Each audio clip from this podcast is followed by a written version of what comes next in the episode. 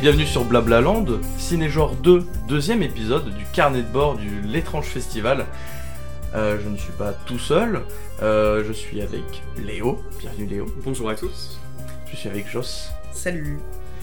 Joss, là, Joss- Joss pour les intimes. Tout à fait. Et je suis du coup avec Nolan, toujours. Bonjour Nolan. Du coup aujourd'hui on va parler de The Innocent de Eskilvogt, After Blue de Bertrand Mandico et Lamb de Valdimar Johansson. Vous voulez commencer par lequel peut-être? Dans l'ordre chronologique ou... On peut faire l'ordre chronologique de visionnage. hein. The Euh, Innocent pour commencer. The Innocent Ouais. pour commencer la journée. Euh, pour résumer la journée vite fait, c'était une plutôt bonne journée par rapport à hier en termes de, de film. Un peu mieux, ouais. Ouais, un petit peu mieux. Du coup, The Innocent, peut-être, Joss, dis-moi un petit peu ce que t'en as pensé. euh.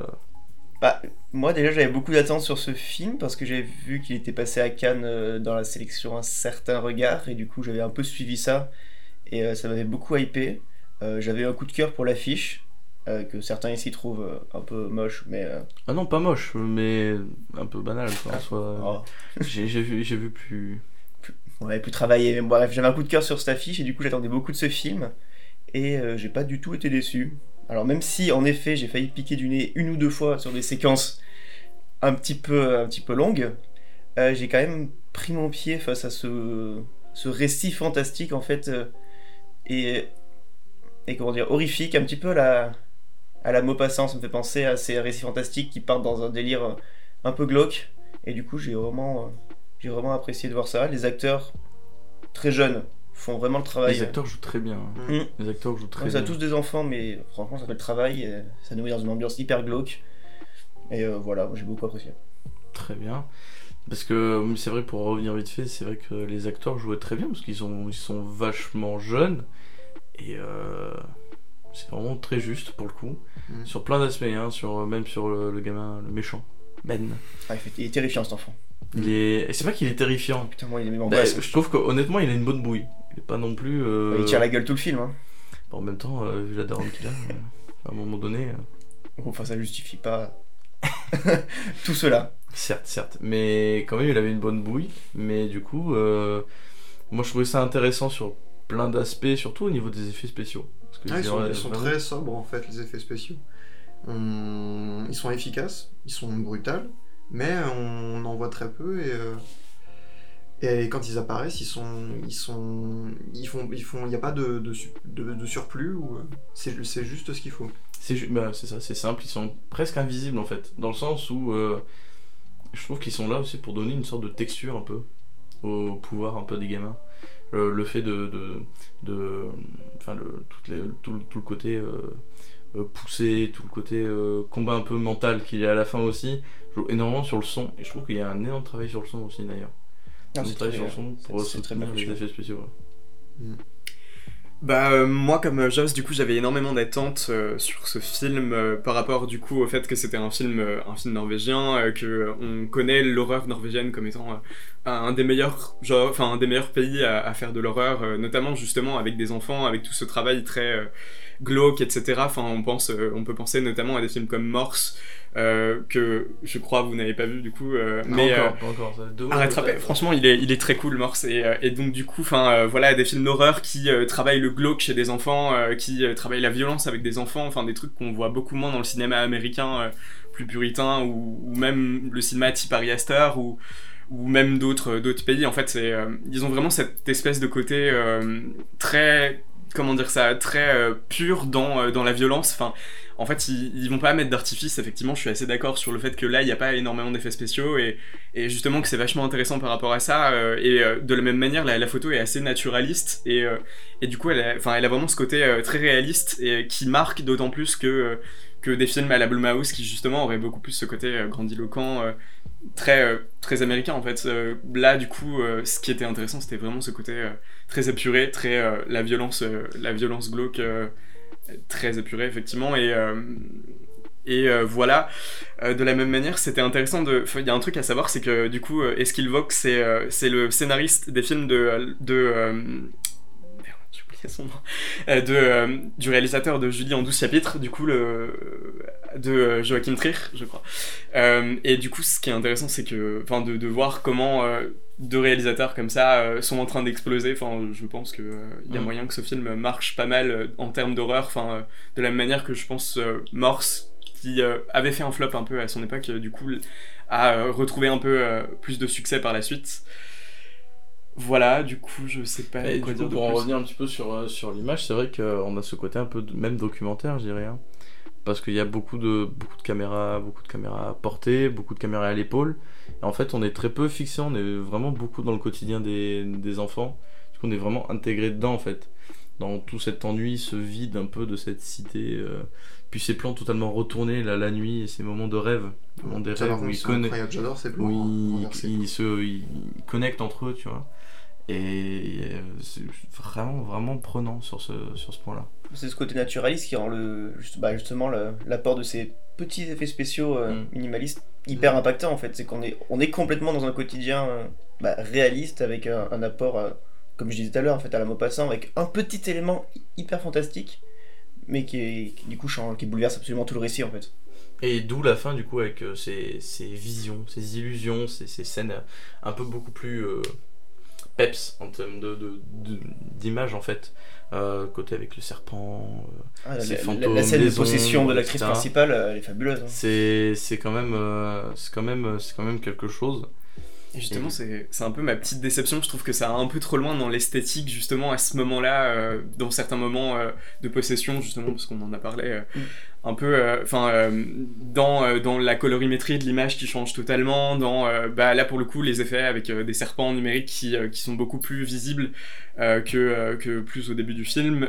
et enfin voilà, je trouve que ça va un petit peu trop loin dans ce truc-là. Justement, ça casse un petit peu avec le côté bah, le côté très, très naturaliste qui justement impactait d'autant plus parce que bah, justement ça, ça confrontait vraiment à la réalité de, de ces enfants euh, et de la violence de ces enfants et, et d'ailleurs bah, pour en revenir justement aux acteurs effectivement je trouvais qu'ils jouaient, euh, qu'ils jouaient effectivement super bien euh, j'avais une petite réserve justement par, contrairement à vous sur le, le petit garçon le, le méchant du coup qui pour moi a une peu une tête à claque mais du coup ça colle avec son personnage donc en, même temps c'est assez, assez compréhensible qu'il les fait jouer comme ça dans la réserve de assez peu d'émotions par rapport au Enfin, le personnage de la petite fille principale euh, est pareil, elle a, assez peu d'émotions, mais, euh, mais c'est intéressant parce qu'au début, elle, passe vraiment pour un personnage assez méchante avec sa sœur, et en même temps, on commence à comprendre au fil du film pourquoi elle est méchante avec sa sœur et euh, pourquoi, du coup elle est comme ça, et, donc du coup, elle, on, peut s'y attacher. Lui, j'ai un peu plus de mal forcément, mais je pense que le film aussi n'aide pas à s'attacher à ce personnage. Enfin voilà, de, du petit Ah non, pas du tout. non. Ouais, bah, après, c'est le but, hein, j'imagine. hein. Ouais, carrément. c'est, c'est, surtout que bah, euh, moi je voulais juste. euh, je suis pas vraiment d'accord avec toi en fait sur le- la colorimétrie, enfin le serpent, les illusions en fait, parce que Mais pour après, moi je comprends totalement. le fait que ça casse en fait c'est, c'est le but, parce que en soi c'est une illusion qui est totalement irréelle. C'est sûr. S'il commence à faire une illusion qui, qui ressemble trop en fait au réel, on est plus sur euh, cet aspect illusion, euh, cet aspect qui veut, où il veut, le gamin veut vraiment faire euh, la, enfin faire ressentir la peur en fait à sa victime entre guillemets. Et la pensée qui m'est venue pendant le film, c'était justement que, bah, en fait, étant donné que c'est des enfants, ce côté très euh, grandiloquent marche d'autant plus parce que du coup, euh, enfin, un enfant euh, peut euh, peut euh, extrapoler une pensée, etc. Et donc du coup, être terrifié par un truc qui est totalement euh, invraisemblable. Et euh, mais par contre, quand c'était euh, quand les scènes de possession étaient plus liées à des adultes, notamment la mère euh, de la petite fille qui a un problème de peau. euh, Aïcha. euh, Aïcha, voilà.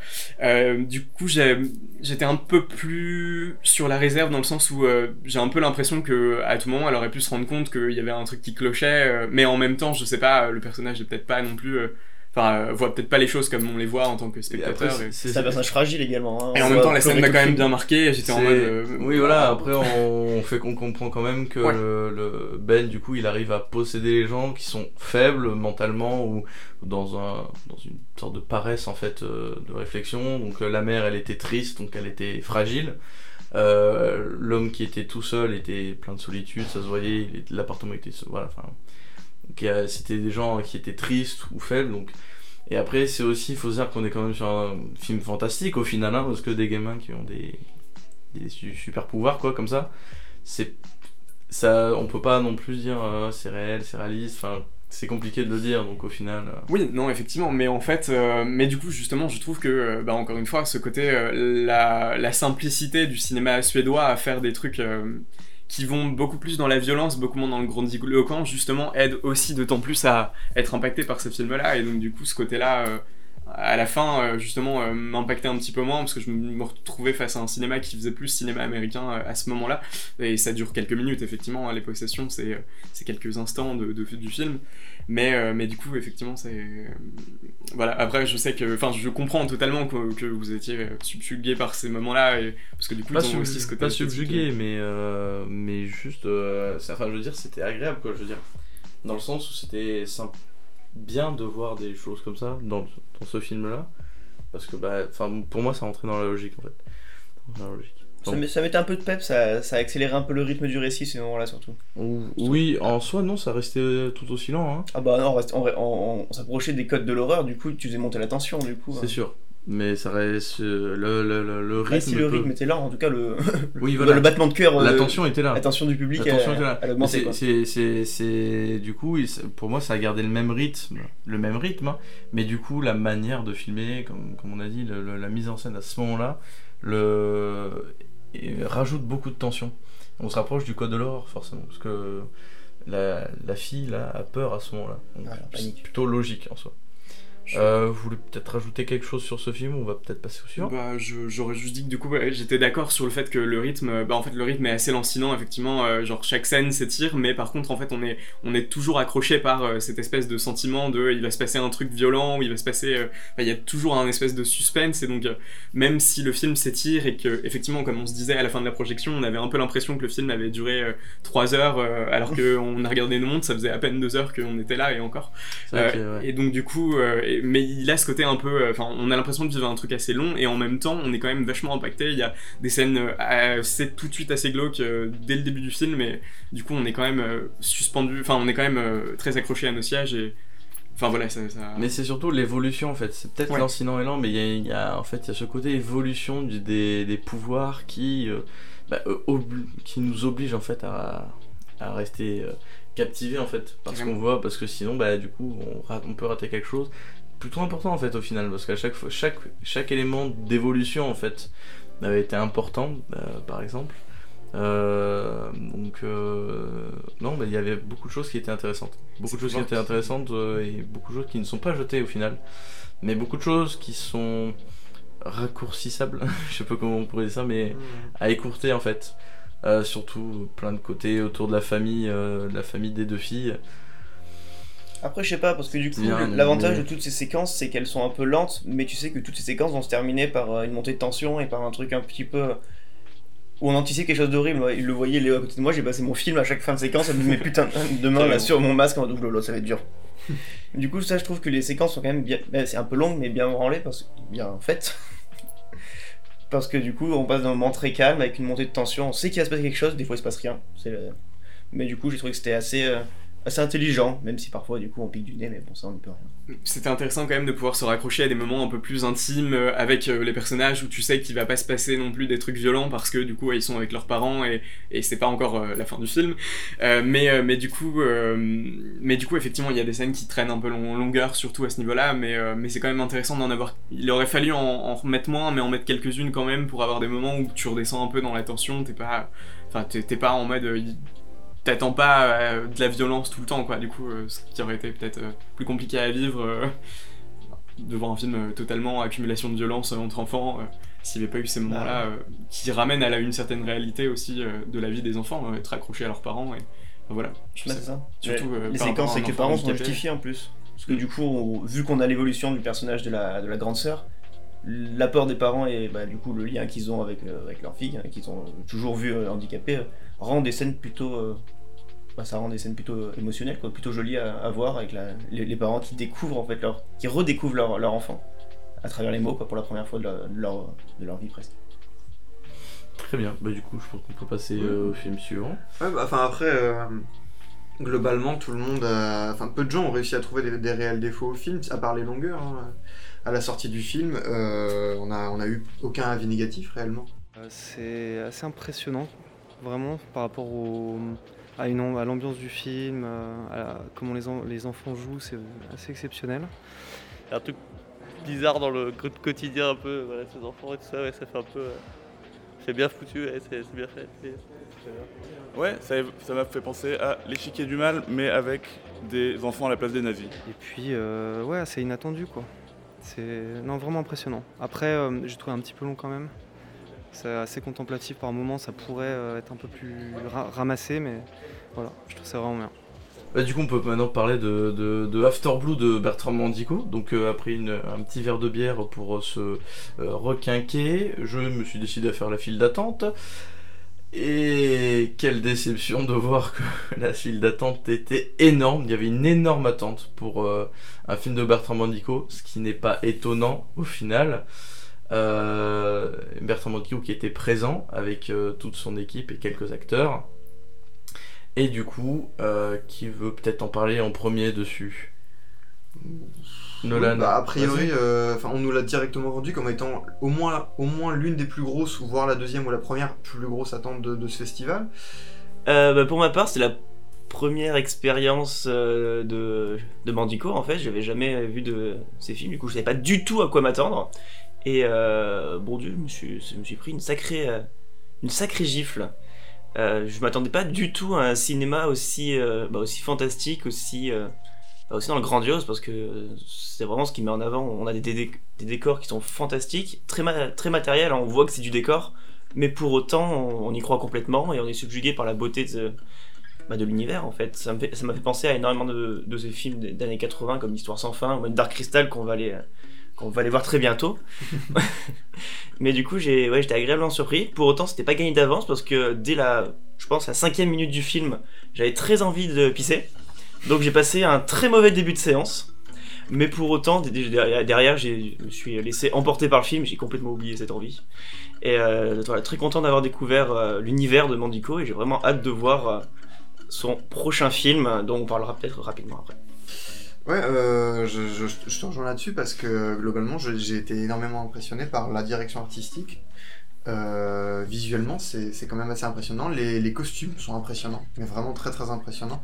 Ça me fait penser beaucoup aussi euh, au style qu'on peut retrouver euh, dans les BD de Jodorowsky qui, qui, aurait pu faire avec pas mal de gens, les, la caste des métabarons, des choses comme ça. après, à part l'image, le film est assez... on peut lui trouver des longueurs encore. C'est un, des reproches qu'on lui avait fait. Euh, c'est un, reproche qu'on a fait à tous les films aujourd'hui. Sur, celui-là aussi, il y a quand même pas mal de longueur. Euh, l'histoire est. Je la trouve pas décousue, mais je la trouve euh, élastique.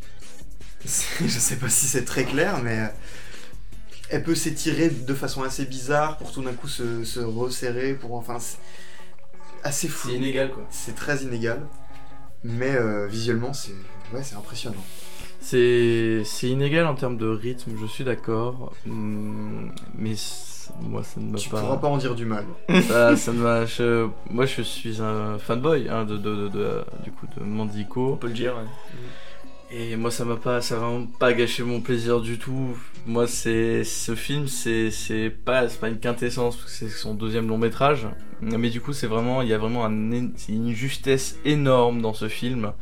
Euh, il fait quand même 2h10, faut le dire, alors que Les Garçons Sauvages faisaient 1h10, à peine, 1h20. À peu près. Même pas. Donc euh, en termes de longueur, on est vraiment sur quelque chose de. C'est un bon gros morceau de Mandico. Pour, les, pour des fans comme moi, on est, on est bien content quoi. Mais du coup, euh, ce film c'est encore plus poilu, c'est encore plus gluant, c'est encore plus sexuel, c'est encore plus féminin. ça n'a jamais été autant féminin, euh, que, ces, que ces films précédents. Puisque de toute manière, ça parle que de ça, de, de femmes sur une planète où les, les hommes n'existent plus. C'est un mélange incroyable entre films fantastiques, entre films de science-fiction et western.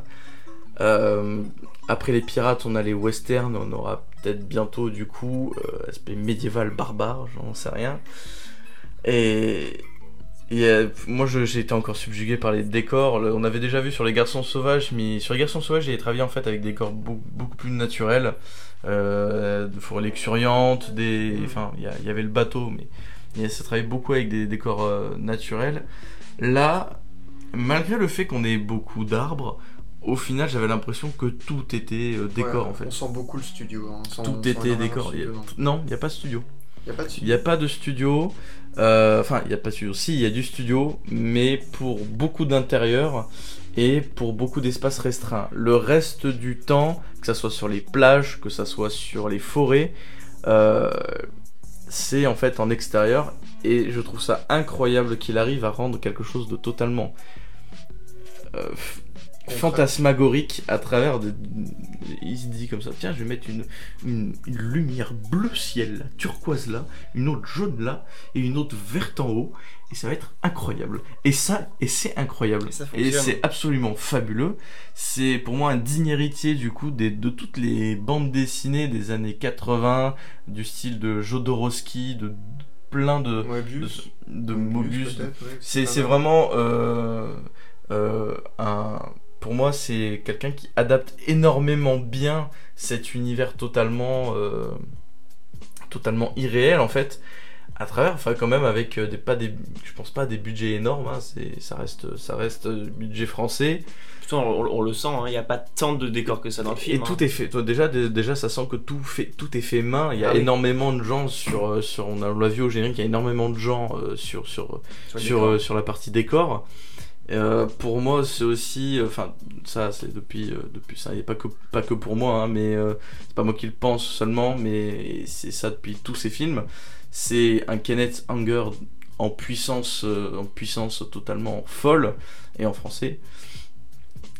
Et ça se sent là à travers rien que l'encart titre, enfin, je veux dire, le, le, le titre, euh, ce truc un peu néon. euh, On est en un plein dans les peu- années 80. Un peu sale. Année, an- alors, an- plus années 70. Pas années, ah, plus années, fin des années 70, peut-être 1880 si tu veux, mais fin des années 70, Canet Anger, c'est cette époque-là, surtout. Et, et ça se sent parce que ça ressemble énormément à. euh, euh, comment c'est, euh, à Barbarella. Ça m'a fait penser à Barbarella. Barbarella, peut-être pas, mais euh, euh, le, euh, Lucifer Rising, voilà, je cherchais, je cherchais le mot, ou enfin plein d'autres films en fait de Kenneth Anger où ça parle de, de sexualité forcément. J'ai plein de choses à dire sur ce film, c'est terrible, mais euh, j'essaie d'empê- n'empêche de rester assez court. C'est un film fabuleux, faut aller le voir. Euh, on a eu la chance de le voir six mois avant sa sortie de cinéma. De toute façon, c'est difficile à décrire comme film. hein. C'est un peu une expérience à vivre. hein. C'est une expérience à vivre, mais c'est, moi je. Et en même temps, je comprends que des gens n'aiment pas parce que à la, à la sortie, les, les gens étaient plutôt frustrés. Beaucoup de gens étaient frustrés parce qu'ils ne, ils n'avaient pas compris ou ils ne, ils ne voyaient pas où ça allait. Et c'est vrai que si on, si on lui enlève son, ses décors, ses images, euh, le montage est un peu particulier, il faut accrocher. L'histoire et la narration est un peu particulière, il faut accrocher. La narration, le- la- en termes de narration et de structure, on, quand même, on se rapproche d'un western classique. C'est très simpliste. hein. hein. Ah, c'est on très, va d'un très point A à un simpliste. point B pour Point tuer A, un personnage. Et non, c'est un aller-retour. Ouais, c'est ça. Oui, c'est aller-retour. euh, le village, euh, oui, non, c'est clairement. euh, Il y a énormément de codes de Très western. très simpliste. ouais, Mhm. pense ça. Le, le- concrètement, il arrive à mélanger un univers fantastique sur euh, une bulle de science-fiction et narré de manière euh, avec des, enfin narré avec des codes de western. Mhm. C'est- quand même Oui. incroyable. Enfin, je veux dire, euh, il y a énormément de mélanges de genres là qui permettent euh, Mais du tellement coup, de choses. ça peut se comprendre que des- beaucoup de personnes ne, bah, ne peuvent juste pas accrocher parce qu'on est quand même sur un délire assez, assez particulier qui peut pas plaire à tout le monde. Quoi. Alors, euh, ben, je l'ai trouvé euh, absolument, enfin visuellement absolument époustouflant. C'est, enfin, le travail sur la lumière, la photographie, la mise en scène, les décors, mais c'est juste à tomber par terre. C'est, euh, un, trip exceptionnel. C'est une rentrée dans un univers euh, incroyable. C'est une vision d'un artiste et euh, une expérience cinématographique qui sort franchement de l'ordinaire. Alors, que dire? Bah ouais, c'est toujours délicieux de retrouver le monde organique et, et poilu de Mandico. Même si, euh, pour le coup, même si c'est un film expérimental, il y a un tas d'éléments qu'on n'arrivait pas forcément à saisir. Et peut-être que le film était un peu long, mais très beau, très beau, voilà. Très beau et plein de lesbiennes, j'adore. Bon, je vais argumenter. Pff, film parisien, euh, bobo parisien, voilà. Euh, C'était que nul à chier. euh, une histoire au début, une histoire à la fin, au milieu il se passe rien. Euh, je pensais que ce serait moins chiant que Garçon sauvage, mais tout aussi chiant. Voilà. Mais par contre, il faut bien avouer que le film quand même est, est plutôt clivant parce que c'est-à-dire que soit on rentre dans l'univers et on, on adore quoi, parce que c'est, c'est- comme je vous l'ai dit, c'est incroyable. Soit, euh, soit on n'accroche pas et là vraiment. euh, Et du coup, par rapport aux acteurs, on en a, on peut en parler aussi. Il y en a beaucoup. C'était une première expérience avec Mandico ou une première expérience cinéma euh, totalement. Donc, par exemple, l'ac- l'actrice principale du coup qui joue Roxy, alias Toxic, euh, Paula Luna. euh, moi, j'ai trouvé son, son- sa performance bonne. Et je trouve qu'il manquait un truc. Je la trouve limitée, c'est-à-dire que on retrouvait énormément la même expression en fait tout le film.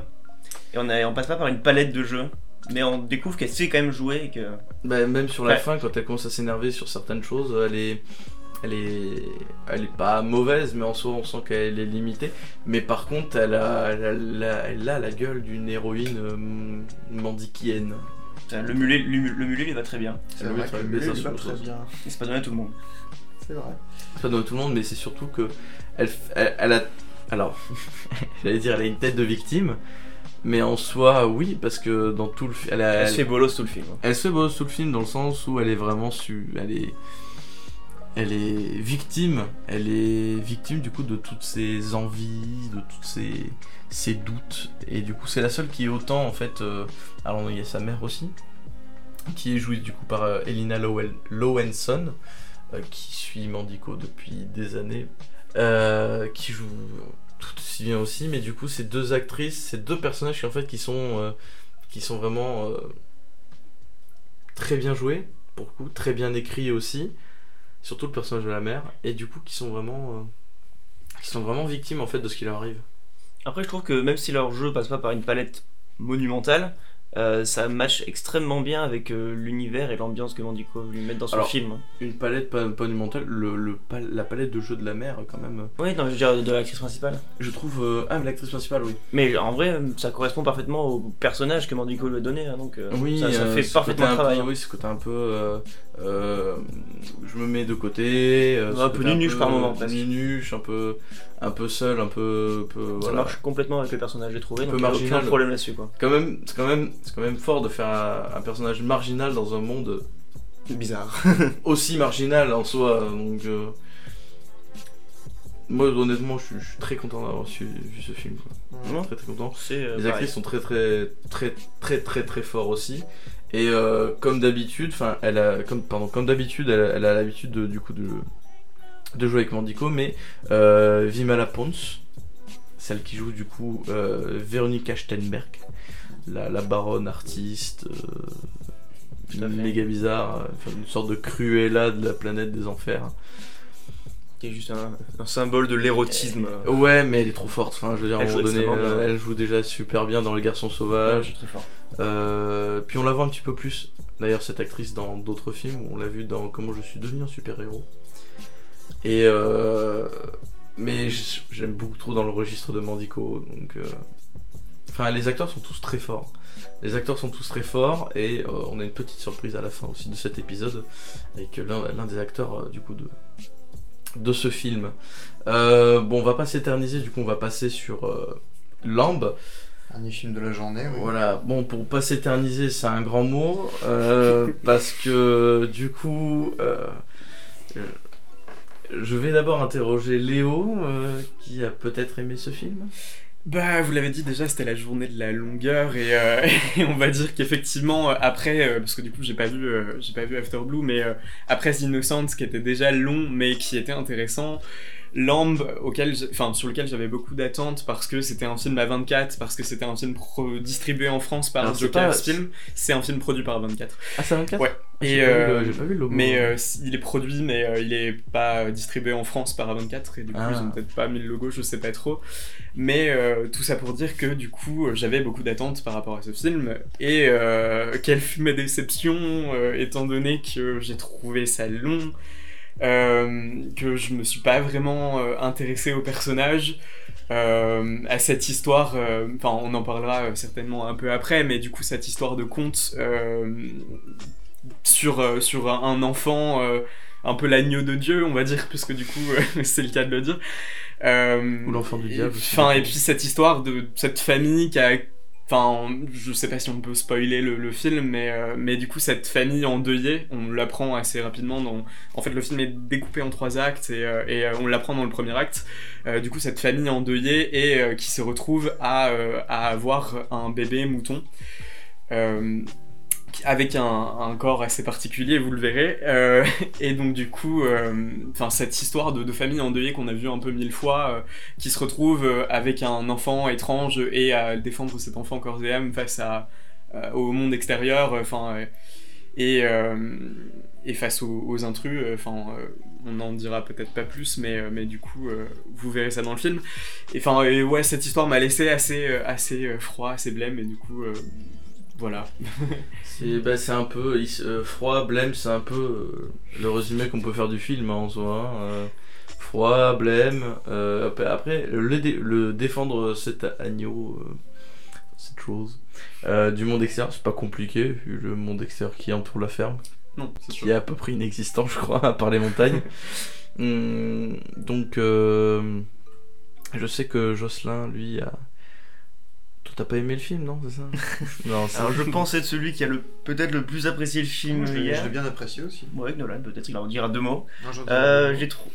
Alors, je suis d'accord également, un film en longueur. euh, re- on, on a l'impression de passer 3 heures dans une salle alors euh, que le film en dure euh, quoi, 1h50 maximum. Mais euh, j'ai quand même passé globalement un bon moment. Je me suis laissé euh, emporter, malgré le fait que j'ai pas spécialement d'attache euh, avec les personnages. hein. Et ce, couple d'éleveurs de moutons, euh, il est difficile de se reconnaître en eux. Mais pour autant, bah, je me suis emporter dans le récit. euh, j'ai suivi leur petite histoire avec leur, euh, leur petit bébé mouton. Et moi, j'étais content de voir ces scènes où on voit qu'un enfant mouton trop mignon euh, faire sa petite vie, tenir la main de son papa, caresser le chat. Euh. Bref, moi j'ai trouvé ça touchant. Prendre son petit déjeuner. Prendre son petit euh, déjeuner. euh, Danser. éteindre la radio. euh. Et tuer tout le monde. non, pas du tout. du coup, je me suis laissé emporter jusqu'au euh, climax, entre guillemets, euh, final, parce que c'est pas vraiment un climax, hein, ça arrive. euh, Ça arrive d'un coup et, après c'est terminé. c'est attendu aussi. hein. Oui, c'est très attendu. On l'a- on l'attend depuis une heure ce truc. Euh, le climax, on est là en mode bon. euh, C'est ça, c'est pas un grand grand film, mais pour autant ça se regardait facilement et euh, posé sur mon siège, euh, j'ai profité du moment. Ouais, ça, ça, bah, ça a la structure narrative d'un conte. Enfin, c'est, c'est des, comme, comme tu l'as dit, c'est découpé en trois actes. C'est, ça, bah, ça reprend, euh, ça reprend les contes classiques euh, euh, assez connus islandais. Oui, du coup là c'est islandais, mais ça, ça reprend la structure du conte classique euh, avec des parents euh, qui adopteraient un enfant euh, pas prodige, mais euh, divin. C'est ça, l'enfant un peu bizarre, quoi. C'est. C'est, euh, j'ai, j'ai plus tous les noms en tête. Bon, il y a, y a Deep qui me vient vite fait en tête, euh, le début de Deep qui me vient en tête, mais il y a aussi, euh, il y a pas mal d'histoires qui ressemblent à ça. Ça ressemble un peu à toutes les histoires, mais en même temps, ça, justement, le fait que ça ressemble à toutes les histoires, ça laisse de la place aussi à tout ce qui est un peu différent. Et là, ce qui est un peu différent, c'est les paysages. C'est ça nous, ça aime beaucoup nous montrer les paysages. C'est très beau. Moi, j'ai beaucoup aimé regarder. euh, C'est une- C'est une belle carte postale. C'est une très belle C'est une euh, très belle carte postale pour l'Islande. C'est euh, c'est vrai que c'est une très belle carte postale. Mais pas plus. Et les moutons. Elle est- mais pas plus, hein, faut pas déconner non plus. hein. la photographie était, était cool. Hein. Alors la photo, je la trouve fade en fait. Je la trouve Bah, c'est banale. voulu, je pense, hein. Ouais, elle est je la trouve d'une banalité. assez, euh, euh, alors que pour le coup, pour avoir vraiment euh, cette idée de conte, ils auraient pu quand même euh, accentuer sur, euh, je sais pas, quelque chose euh, peut-être un peu à la pellicule, un truc qui fait un petit peu contre. et, Elle Enfin, a fait un rêve à un moment, attention.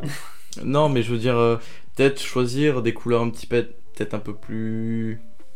C'est pas un petit peu plus chaude que. Bah, il je pense qu'il voulait vraiment Ouais, nous mettre dans cette ambiance euh, froid, Islande, glauque. C'est magnifique, non, je trouve qu'il faisait même pas froid. Ah si, je les, trouve très, je les trouve très très froides les couleurs par Pas contre. d'accord que sur le côté glauque, il n'y avait pas spécialement Ouais, ce côté pas glauque, c'était mais- vraiment une documentaire. Ah, les- banale. On a quand même de des, des- longs 24, moments de, euh, de, de- de silence, on entend juste le vent, le brouillard qui se lève. euh.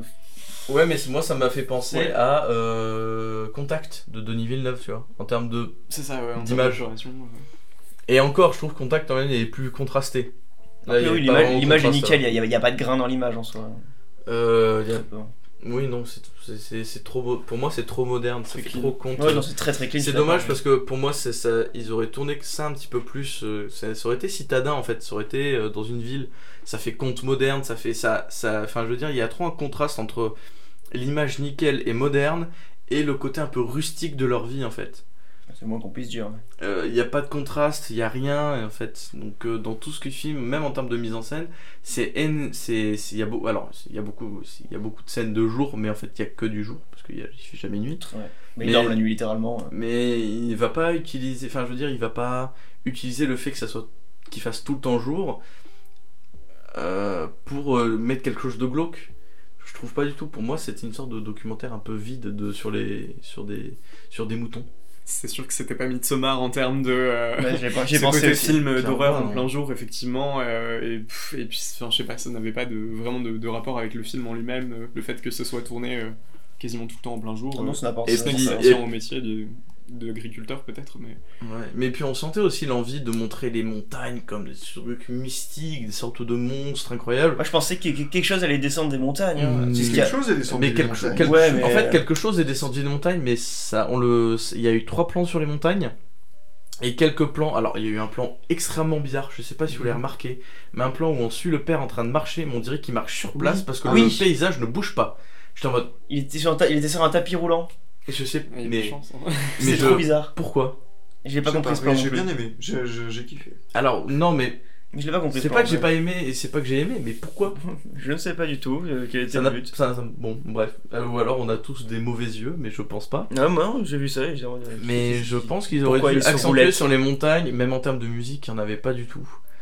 Non, Il c'était n'y avait très. pas de bon. il y avait- Je crois qu'il y y en a pas. Il y en, Non. il y en a pas, donc euh, en soi c'est bien. C'est un parti pris. C'est un choix artistique. Bah, Et voilà. Alors par contre, moi, moi, je, je veux quand même mentionner que l'effet spécial du film est réussi. Oui, moi je le trouve réussi. Ah, je... Pour l'enfant. Ça, ça- il y a, il y a- je au final, je suis d'accord avec Léo. euh, moi, enfin, je sais pas, je pense que c'est ce que c'est ça que tu m'avais dit. hein.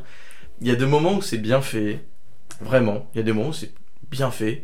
Il y a des moments où c'est. euh, Mais oui, il y a des Voilà. moments où soit l'agneau, soit euh, le l'autre partie euh, qu'on ne révélera pas trop, euh, du coup, est, enfin, est paré numérique et, et pour, parce qu'on en a pas trop parlé, mais du coup, le réalisateur a travaillé sur énormément de films américains aux effets spéciaux, bah, par exemple, dont Rogue One. One, voilà, en particulier, et plein d'autres films américains. Et, et je trouve que pour un mec qui a travaillé les effets spéciaux, alors il avait certainement ni le budget ni l'équipe euh, de ces films-là, mais, euh, mais je trouve que les effets sont pas tellement réussis, donc accentués. euh, Enfin, parce que du coup, on a eu une petite présentation avant le film qui parlait de ça, et je me suis dit, mettre en avant ce truc-là, finalement, c'était pas si indispensable parce que, bah, finalement, je préférais les effets de The Innocents qui sont pas faits par quelqu'un qui a travaillé sur tous les films américains du monde, et, et pourtant, euh, c'était plus intéressant en termes d'effets spéciaux. Et, euh, et j'ai eu l'impression que le film était construit sur cet effet, et qu'en fait, il voulait juste raconter l'histoire de son effet spécial, finalement, avec, euh, avec cette histoire de, de, de- d'agneau, et, euh, et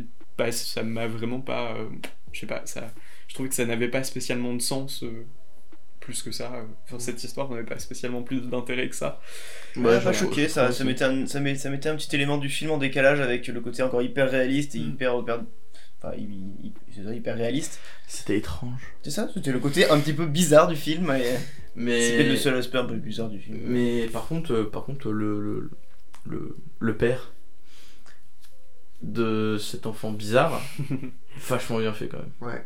Ouais, encore, et encore, Ah ça non, faisait mais- un peu télé, mais euh, c'est peut-être parce que du coup le, le réalisateur a travaillé sur Game of Thrones, je sais pas, mais Je euh, sais pas, moi il a- a fait les effets spéciaux de Alors moi il m'a fait penser au, au personnage dans, dans le Hobbit, euh, Ouais. celui qui se transforme en ours. Béor. Ouais, Ouais, ouais.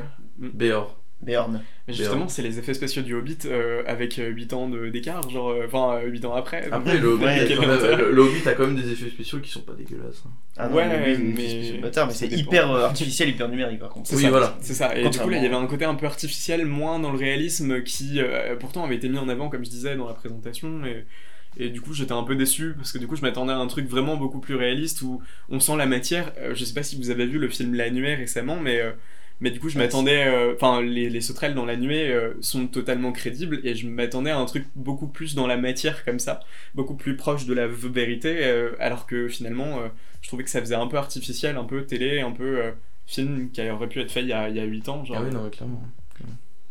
Non, bah, c'est pas un film que je, que je conseillerais à tout le monde, mais je conseillerais quand même de le voir. C'est- un film canapé. Il serait sur Netflix et on n'aurait rien à regarder et on serait posé sous une couette, il serait bien. Moi je suis d'accord. Moi je regarderai pas mal Sinon, allez le voir au cinéma quand il sortira, c'est très bien aussi. Et Sou- non, soutenons les que- salles de cinéma. Hmm Soutenez, soutenez les salles de cinéma. Ouais. Est-ce que pour quelqu'un qui a fait des effets spéciaux, on on n'y verrait pas un petit parallèle avec Méliès, ce côté euh, je mets un- une tête de, de mouton sur euh, un corps Euh, Du coup, est-ce qu'il n'y a, pas, est-ce qu'il y a pas ce côté euh, les effets spéciaux à l'ancienne euh, de version moderne, puisque du coup il y a des moments avec du numérique et. euh, J'imagine juste 3D. le gamin avec une tête verte, je suis désolé, mais euh, sur le tournage c'était juste un gamin de 5 ans avec une tête verte. En mode, Ouais, il y a des ouais. chances, ou alors ils l'ont vraiment gommé au dernier moment. Je sais pas. Ouais. C'était cool, mais c'était. Mais c'était du coup pour, euh, au final, pour euh, résumer un petit peu cette journée, on était sur quand même des bons films. Ouais. Euh, on était plutôt sur de bons films pour le coup, Des même des très bons des films avec. After Blue. Euh, pour le moment, moi, After Blue, c'est le meilleur film du festival. Pour vous, c'est quoi Euh, pour le moment, moi je mettrais. Celui qui m'a le plus capté, c'est The Innocent. Ouais, pareil, c'est innocent. Et vu que j'en ai vu que deux, je dirais pareil, The Innocent, forcément, du coup. et, très Bon, Vive After, After Blue, Mandico. Ah, mais c'est un très bon film, rien, rien à dire. Ouais. Euh, pour terminer du coup cet épisode, euh, je vous propose euh, en exclusivité, en interview, non, Euh, non pour du coup pour Mondial mondial, universel. Euh, du coup pour terminer cet épisode, euh, je vous propose un petit interview du coup de Michael Erpelding qui a tourné du coup euh, dans After Blue avec Mandico. Il jouait du coup euh, Olgar 2, un androïde tentaculaire pénisuilal. Pé- pén- pénissal pén- Bref, euh, vous verrez bien quand il sortira. Allez, au revoir tout le monde et du coup, ben, Salut au, troisième, au troisième jour. Ouais, bien. À demain Bisous. Sur le tournage avec euh, Bertrand. euh, D'accord, très bien. Ok, ok, super. Ok. Euh, bah, bonjour, je m'appelle Michael Erpelding. Je suis donc le rôle d'Olgar 2, euh, l'androïde au, aux cinq sexes tentaculaires, euh, aveugle, hein, qui ne voit pas Vima la Ponce vieillir. Voilà. Et du coup, vas-y.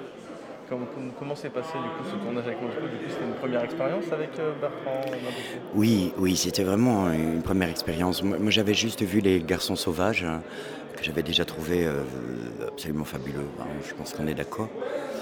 Euh, en fait, c'est Chris de Bel Air, euh, cette, euh, casting énorme, qui est donc aussi la casting de Michael Heineke, qui m'avait déjà reçu à l'époque pour un film de, de Heineke.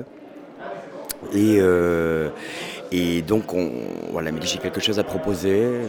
C'est complètement différent de ce que tu fais d'habitude, puisque j'ai souvent des rôles de euh, bad boy ou de, mauvais garçon de, de, fou. Enfin, je vais plus exploiter mon côté masculin euh, dans mes rôles, que ce soit à la télévision ou au cinéma. Bon, là, elle me donne ceci, elle me dit alors cet homme est un androïde, mais, mais qui doit être très très féminin et qui, et qui il, a des seins euh, qui poussent, il a, des sexes tentaculaires. Je dis Dieu, qu'est-ce que c'est que ce truc Au début, ça surprend un petit peu. Alors elle me dit écoute, j'ai- j'ai 10 pages de texte, tu as 3 jours pour les apprendre et, tu vas rencontrer Bertrand. Donc, euh, et donc j'ai travaillé avec Bertrand.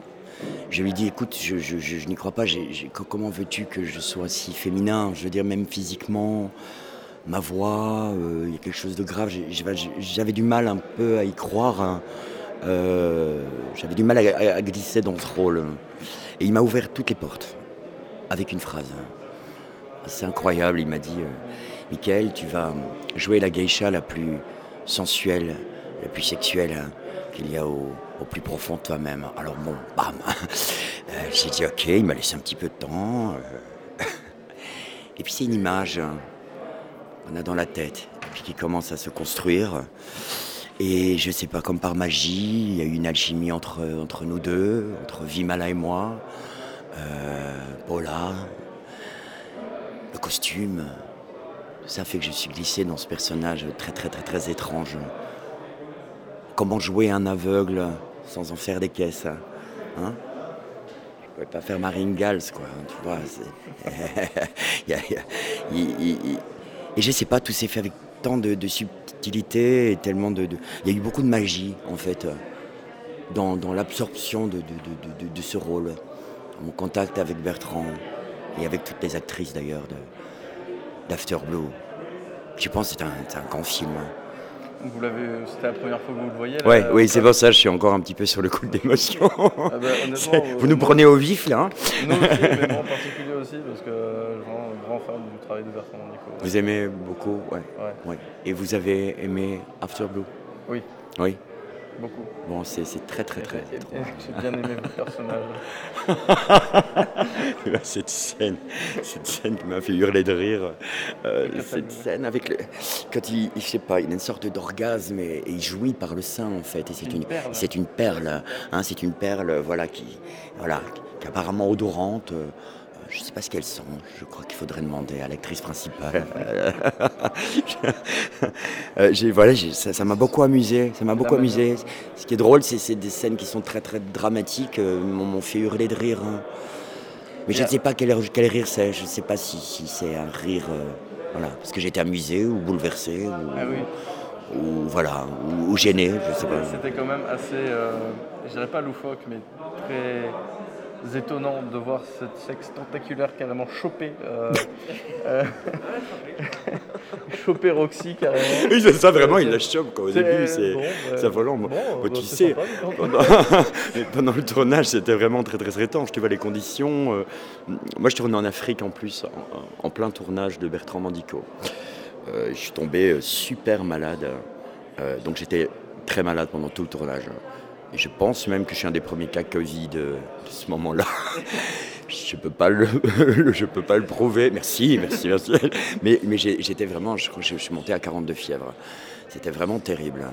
Euh, et je suis arrivé près de Bertrand et je me suis dit mais écoute, je suis super malade, ça doit se voir à l'écran, doit, on doit le sentir. Et comme il est génial, il me fait mais non, c'est fantastique, cette fièvre te donne un côté euh, complètement lunaire. Alors euh, demain viens avec 42 de fièvre. Ouais, mais du coup, quand, encore- quand- quand vous jouiez là le, le, le Olgar 2, c'est ça? Ouais, Olgar 2, ouais. Euh, vous étiez fiévreux? Ah, j'étais complètement fiévreux, j'étais malade au possible. ça- ça Euh, ouais, je me suis servi de ça, justement. En fait, je, suis persuadé que rien n'arrive par hasard, tout arrive pour... Il faut prendre ce que la vie nous, nous, nous- nous donne. Euh, donc, donc, si les choses se passent comme ça, c'est qu'elles devaient se passer comme ça. Je l'ai appris à travers ce film. C'est dingue. C'est limite spirituel. Il y a quelque chose de.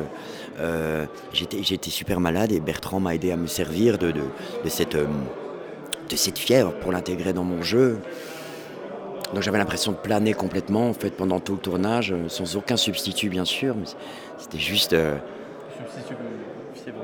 Ouais, c'était naturel. Enfin, je veux dire, ça matche bien avec l'ambiance. Bah, mais euh, tout le film est pris d'une fièvre euh, mais absolument c'est ça, c'est ça. J'ai peut-être contaminé tout le monde. euh, Bertrand Mandico, se- et- enfin, le- son cinéma se caractérise par une fièvre en fait, euh, que ce soit sexuelle, artistique ou même euh, décorative, enfin tout se caractérise par une sorte de fièvre. Mais c'est hallucinant. Il fallait que je me tape 42 fièvres pour tourner ce Bah, film. je pense que tu étais dans le très bon état pour. J'étais euh, dans le bon tourner. état pour tourner avec lui sans se poser trop de questions. Moi, c'est ça, à un moment, tu, voilà, tu, tu sautes dedans, tu, voilà, c'est comme un sol élastique, quoi. hein, tu, tu vas, tu fermes les yeux et tu plonges. Et, et quand je vois le résultat, euh, waouh, c'est un voyage, quoi. C'est un voyage extraordinaire. C'est une histoire, une histoire sans fin, mais en beaucoup plus trash. Bah, merci beaucoup en tout cas. Bon, on va devoir y aller, mais merci beaucoup Merci, pour les merci. petits, les petits mots.